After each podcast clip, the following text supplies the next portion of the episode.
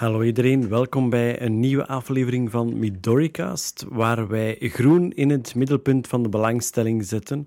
Vandaag rond de tafel hebben we alweer een nieuwe gast en ik laat hem even zelf voorstellen. Goeiedag uh, iedereen, mijn naam is uh, Damir.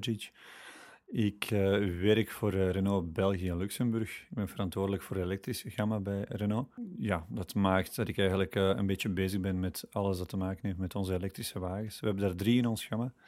Uh, maar we gaan daar misschien straks wat meer over vertellen. Zo moet dat zijn.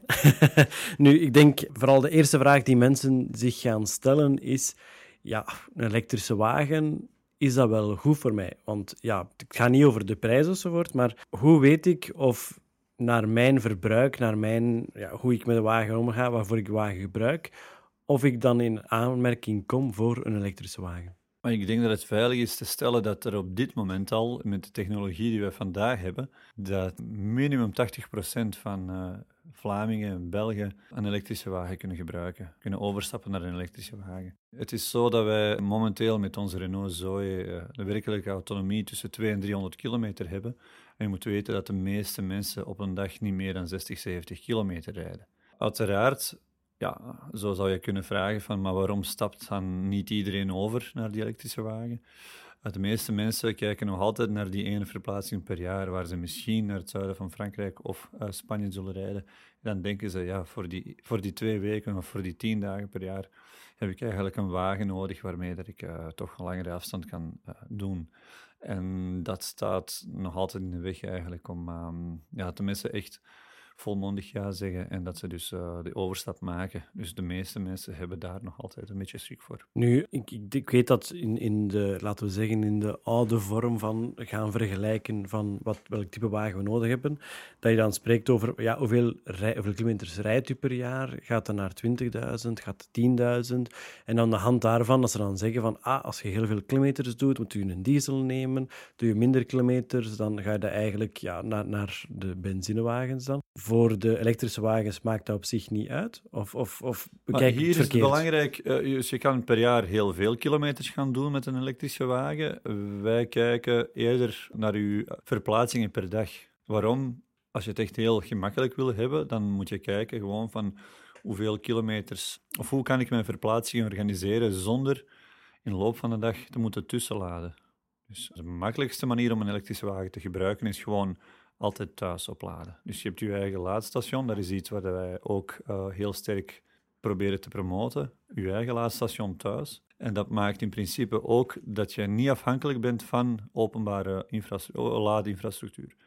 Dus je komt gewoon thuis, je plukt de wagen in, s'morgens is hem weer 100% opgeladen en klaar voor je om te gebruiken. En dan kunnen we kijken hoeveel kilometers doe je per dag. Ik zeg het, met Renault Zoe doen wij in, uh, in, meestal in de winterse periode of uh, bij heel intensief gebruik op de autostrade en zo rond 200 kilometer.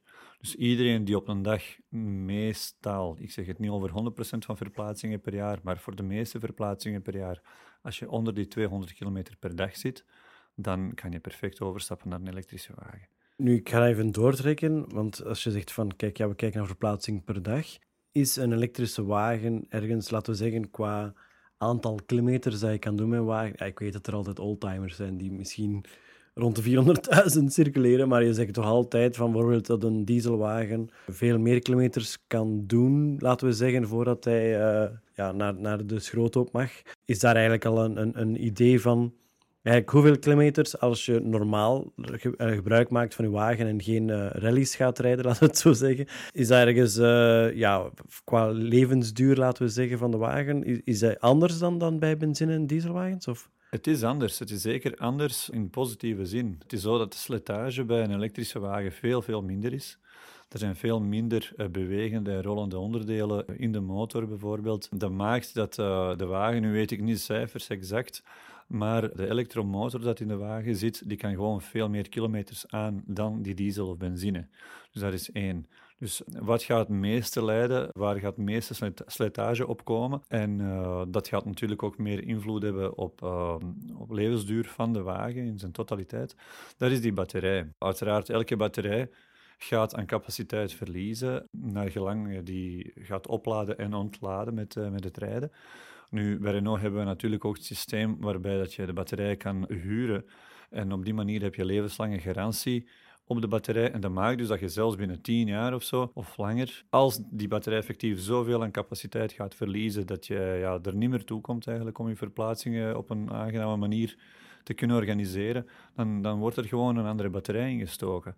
Dus op die manier heb je ook aan de kant van de batterij die zekerheid uh, dat je dus altijd die ondersteuning gaat blijven krijgen. Uh, dus met andere woorden, ja, een elektrische wagen is zeker anders dan benzine of diesel, maar in positieve zin. Je kunt daar gewoon veel langer mee rijden. Nu, um, als je zegt van kijk, er is minder slijtage enzovoort, dan neem ik aan dat dat ook rechtstreeks een impact heeft op bijvoorbeeld de prijs van een onderhoud. De prijs van de onderhoud is ongeveer 30% goedkoper dan bij een uh, thermische wagen. Dus dat is zeker zo. Dus daar zijn geen olie, geen filters die vervangen moeten worden. De wagen zou in principe één keer per jaar moeten binnenkomen om alle systemen eens na te kijken. Ja, dingen die vervangen moeten worden af en toe, dat zijn uw ruitenwissers uiteraard. die zullen even snel slijten als bij een benzine of een diesel. Toch, toch als we hier in België blijven rijden. Hè? Absoluut. en dan de remblokken, maar daar ook het verhaal van remblokken, die sluiten minder snel dan bij een uh, benzine of een diesel. Waarom? Een elektromotor die remt meer af dan een diesel of benzine. En dat zorgt natuurlijk ook uh, voor de recuperatie van de energie. Dus op die manier ga je de remmen en remblokken eigenlijk ook uh, minder vaak moeten vervangen. Dus het feit dat je die wagen één veel langer kan gebruiken. En twee, dat er dus in het algemeen minder slijtage en minder onderhoud voor nodig is, zorgt dat ja, uw prijs per kilometer eigenlijk, uh, uw gebruikskost van die wagen veel, veel lager ligt dan bij een benzine of diesel. Nu, je had er tijd even vermeld. Ja, ik denk dat de grootste schrik van mensen die, die momenteel op de, ja, op, laten zeggen, op de loer liggen om een elektrische wagen te gaan kopen, en zeker met het autosalon dat nu uh, recent voorbij is, ja, wat als ik geen oplaadpunt vind. Wat als ik verder moet rijden voor... Allez, moet eens een verplaatsing maken uitzonderlijk naar de andere kant van België. Ja, qua oplaadmogelijkheden, wat vinden wij zo eigenlijk in België? Ja, we weten natuurlijk dat er... Ja, het hangt af van land tot land, neem ik aan. Uh, maar zijn wij op België op dat vlak ook goed bezig? Of? Zoals ik al gezegd heb, het belangrijkste laadstation voor elke gebruiker is die dat bij hem thuis op zijn eigen oprit of in zijn eigen garage staat. Met de batterij die we vandaag kunnen uh, voorstellen op de Zoe zorgt, uh, heeft, heeft de klant gewoon, heeft de gebruiker gewoon die vrijheid dat hem de eerste 2 à 300 kilometer gewoon niet moet opladen. Uiteraard, voor heel veel mensen is dat een geruststelling om te weten van, daar is openbaar een laadpunt uh, beschikbaar als ik die nodig heb. Dat zorgt, gaat er ook voor zorgen dat de mensen natuurlijk hun verplaatsingen anders gaan organiseren. Dus dan ga je die elektrische wagen gebruiken niet alleen om naar het werk uh, te rijden en terug, maar dan ga je in het weekend misschien ook een uitstapje plannen naar ik zeg maar iets Nederland, Duitsland of Frankrijk. En dus dat, dat gaat nu ook. Inderdaad, eerst met die grotere batterij geraak je daar. Uh, daar ga je dan waarschijnlijk wel moeten opladen. En dat verhaal van die openbare infrastructuur wordt ook beter en beter. Wat wil dat zeggen? Nederland sowieso, als we een beetje naar onze buurlanden kijken, Nederland is een land waar dat, um, heel veel proefprojecten, helemaal in het begin van elektrisch rijden, heel veel proefprojecten hebben plaatsgevonden. En dat maakt dat Nederland op dit moment eigenlijk uh, een groot aantal openbare laadpalen heeft in heel Europa. Dus in Nederland moet je echt geen schrik hebben om uh, ja, stil te vallen, laten zeggen, met platte batterij. Je, hebt daar aan, ja, elke stad, elke gemeente heeft daar gewoon meer dan genoeg openbare uh, laadpunten. In Duitsland is ook heel sterk bezig. Frankrijk is ook... Um, die zijn eigenlijk met een ander systeem begonnen, ander type laadpaal. Momenteel is er dus een Europees standaard voor de stekkers aan de kant van de laadpaal. Dus dat maakt dat je gewoon met je wagen, met je elektrische wagen dat je in België koopt, overal aan openbare laadstations uh, kan opladen. Oké, okay, want ik denk dat dat ook wel belangrijk is, inderdaad, voor uh, compatibel zijn van. Uh, ik denk bijvoorbeeld als je nog maar naar de Verenigd Koninkrijk gaat en je hebt je naardroger bij, dan moet je al een keer gaan kijken waar, je, waar je hem gaat insteken. Hè. Nu, het verhaal om, om heel even dat punt eigenlijk nog te vervolledigen, laten we zeggen. Um, in België is het zo dat markt ja, meestal heel, heel voorzichtig is. Dus daar zijn verschillende spelers die bezig zijn met openbare infrastructuur. Maar het gaat nog altijd niet aan een ideale tempo. Nu, dat is een Europees project. En binnen dat Europees project zijn het EANDIS en Infrax die verantwoordelijk zijn voor de installatie van 2500 laad, uh, laadpalen met twee stekkers. Dus dat wil zeggen 5000 laadpunten, hè, 5000 stekkers, in Vlaanderen alleen. Vanaf dit jaar tot eind 2019. Dus dit jaar moeten er al tussen 700 en 800 laadpalen geplaatst worden in Vlaanderen. In Wallonië gaat er een uh, ongeveer hetzelfde project plaatsvinden. Alleen op dit moment hebben we nog geen duidelijk zicht op aantal laadpalen dat er gaan komen. Maar in Vlaanderen gaan ze vanaf dit jaar in mei beginnen met uh, de installatie van die laadpalen. En dat maakt dat elke gemeente, hoe klein ook, uh, minstens één laadpaal gaat hebben. En dan ga je effectief met je elektrische wagen, hè, met je elektrische zooi, waarmee dat je al heel wat kilometers kunt afleggen zonder op te laden, ook die geruststelling gaat hebben van ja, overal waar ik terechtkom, in eender welke gemeente, hoe klein ook, dan ga ik ook kunnen opladen. Nu, ik weet dat bijvoorbeeld Tesla daar ook op werkt, op, op die laadpalen enzovoort. En als zij van die superchargers hebben enzovoort, dat je uh, vrij snel kan opladen. Nu, als we kijken over gewoon algemeen openbare laadpalen en zoals privé, wat is precies de duurtijd voor op te laden? waar moeten we mee rekening houden? Spreken we hier van 1 uur, 10 uur, 5 uur? Wel, dat is eigenlijk ook een uh, interessant punt, inderdaad. Tesla is daar bekend met hun quick chargers die zij dan uh, overal in Europa plaatsen. Voor de eerste gebruikers was dat gratis. Die gaan het uiteraard niet gratis blijven doen. Dus met andere woorden, de mensen die nu een Tesla kopen, die moeten ook gaan betalen voor het gebruik van die quick chargers. Maar wat is eigenlijk een heel belangrijk verschil tussen dat systeem van quick chargers en hetgeen wat wij, waar wij nu naartoe gaan met die eh, 2500 laadpalen in Vlaanderen? Dat is dat in heel België heb je op dit moment drie locaties waar je de superchargers kunt vinden voor Tesla. Dus dat wil zeggen dat je, zoals met je uh, thermische diesel of benzine, moet je specifiek rijden naar een bepaald station om daar op te laden of te tanken. Dus de Tesla-rijder ook. Die moet gewoon ergens naar een van die drie locaties rijden, zijn wagen inpluggen en dan, terwijl het de wagen aan het opladen is, moet hij daar zijn krant lezen of met zijn computer bezig zijn. Het zal iets langer zijn dan zijn krant lezen, vrees ik. goed, die quick chargers werken heel goed. Dus je kunt daar effectief op een half uur of een uur heel wat uh, kilometers mee opladen. Dus dat, dat helpt. Het gaat over heel grote vermogens. Maar daar is het nog altijd wachten terwijl dat de wagen aan het opladen is. Wat wij promoten en wat eigenlijk een beetje de bedoeling is van de elektrisch rijden, dat is, ja, maak het jezelf makkelijk. Dus het verhaal van 2500 laadpalen in Vlaanderen maakt dat je niet moet wachten totdat je wagen aan het opladen is. Met andere woorden, je komt ergens bij een supermarkt, je steekt de wagen in om op te laden terwijl je aan het shoppen bent. Dus je bent niet aan het wachten op de auto, je bent bezig met je aankopen of je bent bezig in je fitnesscentrum of op restaurant of shoppingcentrum. En terwijl dat je, dat je bezig bent met je andere activiteit, is de wagen aan het opladen. Maar je bent daar niet aan het wachten om op te laden.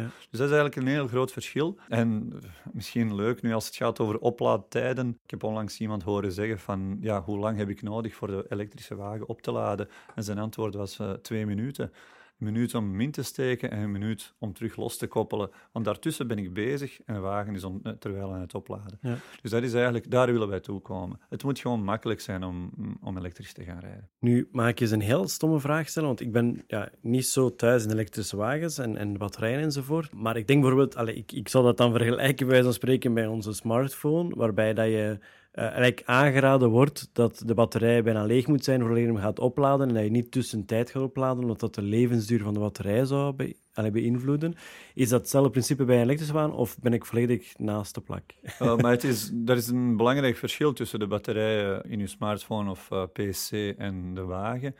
In de wagen gaat het over veel grotere uh, batterijen en veel stabieler ook. Dus dat wil zeggen dat er eigenlijk geen geheugeneffect is op die batterijen. Wat wij de gebruikers adviseren is gewoon gebruik, uh, laat de wagen op wanneer dat je daar een kans toe krijgt. Ja. Dus, met andere, dus, woorden... dus met andere woorden, ook al bij spreken ja. zit je halfweg batterij, je gaat gauw gaan winkelen, steek hem gewoon in. Dat heeft geen impact op de levensduur van de batterij. Maak het jezelf makkelijk, inderdaad. Ja. Laat hem op wanneer dat het u uitkomt. In mijn persoonlijk gebruik, ik kan me niet herinneren wanneer dat ik openbaar tot 100% opgeladen heb. Thuis laat je tot 100% op, omdat de wagen daar toch s'nachts blijft stilstaan. Maar openbaar laat je op alleen de kilometers die je nog nodig hebt om thuis te geraken of naar je andere bestemming waar je dan terug kunt opladen te geraken. Nog een heel belangrijk punt misschien als het gaat over dat openbaar opladen. Je moet weten dat in België de meeste laadstations driefasig aangesloten zijn met een vermogen van 32 ampère. Dat geeft dan eh, een vermogen van 22 kilowatt. De driefasig opladen, op dit moment, ja, niet alle constructeurs kunnen dat vermogen aan. En Renault Zoe is eigenlijk de enige wagen op de markt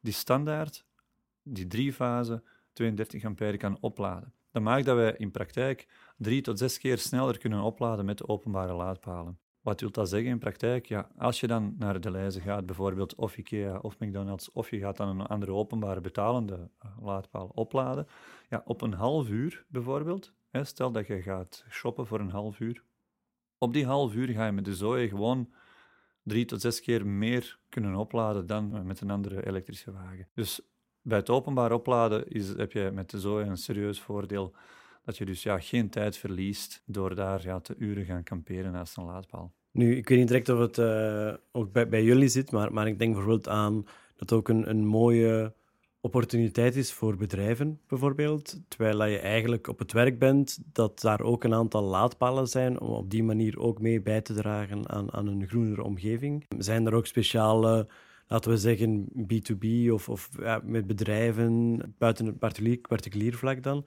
Zijn er ook andere oplossingen voor bedrijven op dat vlak bij Renault in verband met elektrische wagens? Uh, bij Renault het is zo dat wij nog altijd elektrische wagens verkopen, geen laadpalen. Maar uiteraard, voor ons is het heel belangrijk om goede contacten te hebben met alle installateurs. Ik wil zeggen dat je als bedrijf bijvoorbeeld bij, bij Renault kan gaan en zeggen van kijk, wij, wij zouden willen investeren in een, een vloot met elektrische wagens. Zijn daar ook, of worden zij beschouwd als gewoon particulier? Dat was eigenlijk... Ah, nee, nee, nee. Uiteraard. We hebben bepaalde commerciële voorwaarden afhankelijk van het type klant. Uh, particulieren krijgen bij ons een tussenkomst voor de installatie van een laadpunt thuis, omdat we toch wel heel belangrijk vinden dat die laadpunten gebruikt worden en dat de, dat de mensen hun wagens niet met gewoon stopcontact opladen. Dat heeft met veiligheid te maken, maar ook met dat gebruiksgemak van sneller te kunnen opladen met een uh, laadpunt, met de wallbox. Naar de bedrijven toe uh, hebben we uiteraard ook commerciële tussenkomsten en kortingen naar gelang van ja, het project en, en grootte van de vloot en zo. Zorgen wij voor heel interessante kortingen. En daar hebben we ook uh, meer dan genoeg uh, expertise in om eigenlijk ook correct te gaan adviseren, zelfs naar de installatie van die laadpalen toe. Weer al verhaal van Nederland, ja, elke, bijna elke bedrijf heeft daar minstens één laadpunt voor de deur staan voor de bezoekers. Ja. Dus hier ook zou het interessant zijn voor mensen die, of bedrijven die graag die overstap willen maken naar elektrische wagens, ja, zelfs als het maar één werknemer is die een elektrische wagen gaat nemen als zijn, als zijn firmawagen, ja, zelfs dan is het interessant om een laadpunt te hebben, een laadpaal te hebben op bedrijf. Ook voor je eigen werknemers, maar ook voor de bezoekers. Want dat versterkt je groene imago en dat, versterkt je engagement. Natuurlijk, de gebruiker, die rijder, moet thuis ook een laadpunt hebben. Want dat is, de, dat is voor, voor die rijder eigenlijk de meest praktische oplossing om gewoon niet afhankelijk te zijn van uh, openbare laadpunten. Nu, we hebben het al gehad over ja, het, het gemak van, van de wagen zelf, de batterij, de, de levensduur, het onderhoud enzovoort. Nu, het is natuurlijk nog altijd zo vandaag de dag dat de aankoopprijs uiteindelijk wel duurder is dan dat je een diesel- of een benzinewagen zou nemen. Wat bestaat er eigenlijk vandaag de dag? Ik, ik denk aan kortingen of, of, of wat dan ook, om die aankoop eigenlijk te gaan verzachten. Het is inderdaad zo, het feit dat elektrische wagens op dit moment duurder zijn in aankoop dan thermische wagens, heel veel heeft te maken met, uh, met het feit dat het aantal verkochte elektrische wagens gewoon veel, veel lager is dan die thermische wagens. Dus eens dat de productie uh, gaat stijgen, dan gaat de productieprijs ook dalen en dan uh, kunnen we natuurlijk ook die wagens goedkoper gaan aanbieden. Nu, op dit moment, om de verkoop toch te stimuleren, kan de constructeur natuurlijk iets doen, kan zorgen voor bepaalde kortingen. Dat doen we ook. Maar ja, onze tussenkomsten en onze kortingen zijn niet voldoende om uh, dat prijsverschil van toch uh, 10.000 à 15.000 euro met een uh, vergelijkbare, of een wagen van een vergelijkbare grootte te gaan compenseren. En uh, ja, wij hopen daar inderdaad op bepaalde maatregelen van de overheden die verkoop kunnen stimuleren. Als je op Europees vlak gaat kijken, dan zie je dat de markten waar het verkoop enorm stijgt, dat zijn, dat zijn juist de markten waar de overheden daar echt een heel duidelijk standpunt in gekozen hebben. En zij, zij doen daar ook alles voor om die elektrische wagens te pushen. Ik denk bijvoorbeeld in België was dat ook zo het geval bij de zonnepanelen. In een, een tijdje terug, toen dat, uh, die premies er ook voor gelden, was er ook een, een boom in, in verkoop van zonnepanelen. Dus het is inderdaad zo dat als de overheid daar zelf ook uh, duidelijk laat zien van kijk, we moeten vriendelijker werken voor het milieu, Ja. dat daar inderdaad ook uh, automatische verkoop aan ligt. Natuurlijk, dat verhaal van zonnepanelen heeft ja, er een heeft... beetje voor gezorgd dat, uh, dat ze nu voor niks anders... Allee, dat ze niet bereid zijn om voor iets anders nog ja, nee, ja, onbeperkte ik, uh... budgetten natuurlijk vrij te maken. Dus wat, wat heb je in België voor het moment? Ja, dat is uw inschrijvingsgeld, dus uw BUV. Voor elektrische wagens is dat nul. Okay. Uw jaarlijkse rijtax is ook 0 euro. Okay. Daar waar het voor diesels bijvoorbeeld alleen maar uh, stijgt, is het voor, een, uh, voor Renault Zoe. Ik, ik uh, merk het ook. voilà. Maar dat zijn eigenlijk nog altijd symbolische maatregelen. Dat is nog altijd niet voldoende om dat prijsverschil van 10.000 euro weg te werken. Nu in Vlaanderen, ja, we zitten in België een beetje met het probleem van verschillende regio's. Je hebt daar Vlaanderen, Wallonië, maar ook Brussel. En zij beslissen dan eigenlijk om bepaalde type klanten te gaan stimuleren. Dus in Vlaanderen zijn het particulieren inderdaad die een uh, incentive krijgen. Dus je krijgt daar uh, een premie van de Vlaamse overheid van maximum 4000 euro bij aankoop van een elektrische wagen. De mensen die in Wallonië wonen, ja, een particulier krijgt daar eigenlijk niks. Een professionele klant in Wallonië krijgt daar ook niks. Alleen VZW's en administraties krijgen wel een push van de overheid. Dus daar hebben uh, kunnen ze aanspraak maken op 6.500 euro bij uh, aankoop van een elektrische wagen. Misschien een stomme vraag voor mensen die aan het luisteren zijn, maar gaat het over waar je woont of waar je hem gaat aankopen? Nee, het is effectief uh, uw domicilie. domicilie. Ah, ja, ja. Dus inderdaad, als je in Vlaanderen woont, als particulier, heb je dan een voordeel van 4000 euro te kunnen ontvangen. Maar een professionele klant in Vlaanderen heeft eigenlijk ook geen, geen echt financieel voordeel. In Brussel is het weer een ander verhaal en daar hebben de particulieren en uh, die administraties geen voordelen, maar dan wel een uh, professionele klant, die heeft dan wel voordelen. Nu, wat het wel een, een federale maatregel een beetje is, dat zijn dus, uh, zoals ik al gezegd heb, die 0 euro voor de inschrijving en 0 euro voor de jaarlijkse verkeersbelasting. En professionele klanten genieten van verhoogde aftrekbaarheid tot 120% aftrekbaarheid binnen de vennootschapsbelasting. Oké. Dus dat zijn, dat zijn zo van die kleine maatregelen, symbolische maatregelen, laat ons zeggen, die voor mensen die al overtuigd zijn van, hè, die een beetje meer milieubewust zijn en die overtuigd zijn van elektrisch rijden, dat is juist genoeg om die over de grens te pushen. Nu, de mensen die laten we zeggen, puur naar dat financiële gaan kijken, ja, voor hun is dat je eigenlijk nog niet van dat niveau om, om de beslissing te nemen en de overstap te maken naar een elektrische wagen. Daarvoor zouden we eigenlijk daar, veel verder moeten kunnen gaan. Dat merken we wel in de markt waarschijnlijk, dat dat meer om meer, ja, laten we zeggen, in trek komt. Dus dat daar ook wel een, een beweging is naar, naar meer groenere wagens. Of het nu hybride zijn of volledig elektrische, al ja, dat daar buiten gelaten. Maar... Het krijgt alleszins veel meer aandacht uit verschillende hoeken. Er zijn veel meer initiatieven als het gaat over elektrisch rijden. En, en niet alleen elektrisch, inderdaad groen rijden, laten we zeggen. Er zijn meer en meer initiatieven. Dat wordt ook uh, meer aanvaard binnen, binnen de bevolking. Dus er zijn inderdaad meer en meer mensen die toch ja, minstens gaan informeren van hoe zit het ermee juist. Dus ik ben er nu ongeveer uh, 2,5 jaar mee bezig en effectief, ik zie heel grote verschuivingen, zelfs op die 2,5 jaar, jaar tijd. Uh, grote verschuivingen in de mentaliteit. Ja, de manier waarop dat de mensen die vragen gaan stellen. In het begin was het effectief gewoon pure curiositeit van wat is dat juist en hoe laad je dat op en hoeveel kilometers rijd je daarmee. En al de mensen die nu de vragen komen stellen, bijvoorbeeld tijdens de laatste autosalon in januari, dan uh, waren de vragen veel gerichter en veel concreter.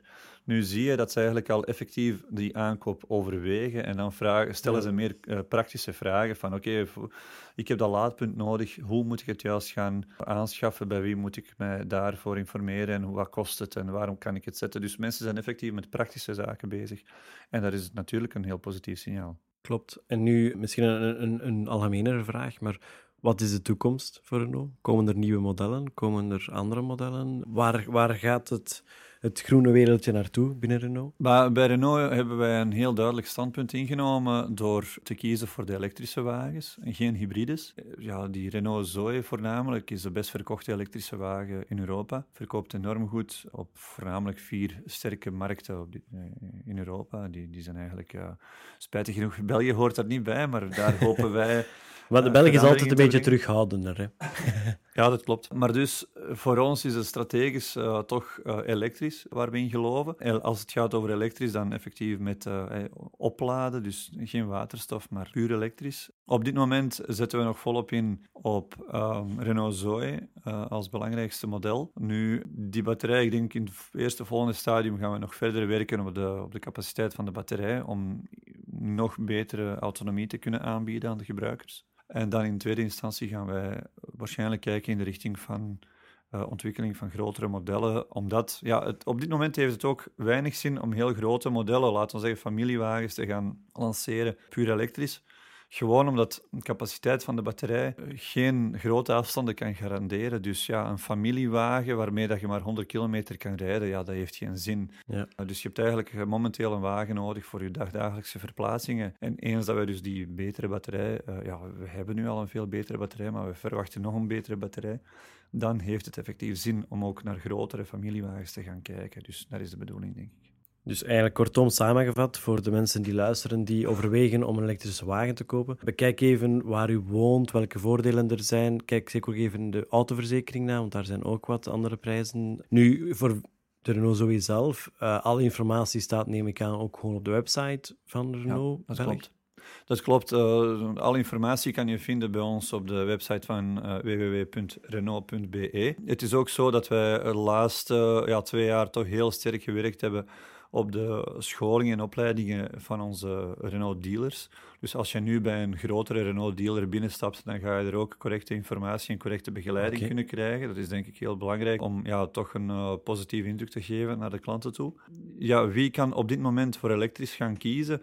In principe, iedereen die twee wagens heeft thuis, op dit moment kan gewoon makkelijk één van de twee ja, elektrisch gaan maken. Want dan heb je nog altijd, hè, voor mensen die een excuus zoeken om niet te moeten overstappen, ja, je hebt nog altijd uh, één van de twee wagens, laat het dan een diesel of een benzine zijn, voor die jaarlijkse verplaatsing naar uh, Frankrijk of Spanje of zeg maar iets.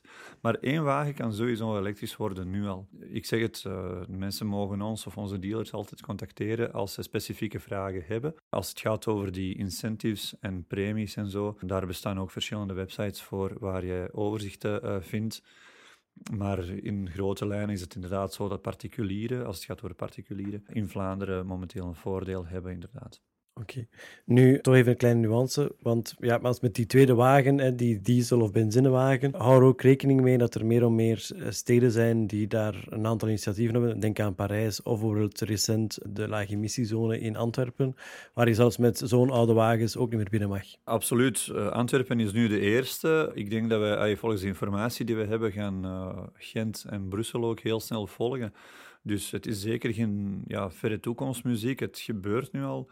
Dus uh, ja, nu, als je nu voor een nieuwe wagen moet gaan kiezen, ja, elektrisch is zeker een optie dat je moet bekijken. Het is ja. geen curiosum meer. En heel belangrijk om te weten voor de mensen, het gaat niet over eerste generatie elektrische wagens, waar dat uh, ja, naar de betrouwbaarheid toe en autonomie toe misschien ook niet ideaal was. Uh, hetgeen wat de constructeurs konden voorstellen. Renault Zoe is, uh, is echt een zeer aangename wagen om mee te rijden. Het is een echte auto. Het rijdt zelfs aangenamer dan een thermische wagen. Je hebt er zelf trouwens eentje, hè? Hebben we gezien op de parking. inderdaad uh, toegekomen met onze nieuwe Renault Zoe met een nieuwe batterij. En uh, jullie gaan denk ik ook heel binnenkort uh, Ja, binnenkort is het dus ook voilà, eentje. Dat is zeer positief.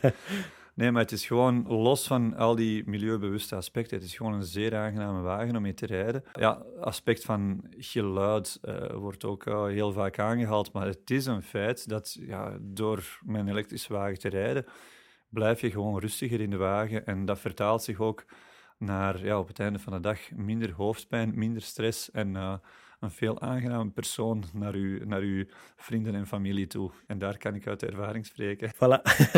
en weet binnenkort die zelfrijdende auto's van Google ook allemaal elektrisch.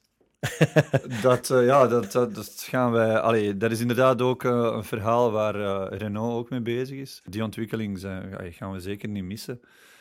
Daar zijn we volop mee bezig. Dus de toekomst ziet er inderdaad heel interessant uit voor ons allemaal. Voilà. Ik wou zeggen rooskleurig, maar het is eerder groenkleurig. Hè? Wij zullen die wel in de roos kleuren voor u als je voilà. Oké, okay, dankjewel voor jullie tijd uiteraard. En we hopen jullie binnenkort nog eens voor onze micro te krijgen. Mm, alsjeblieft.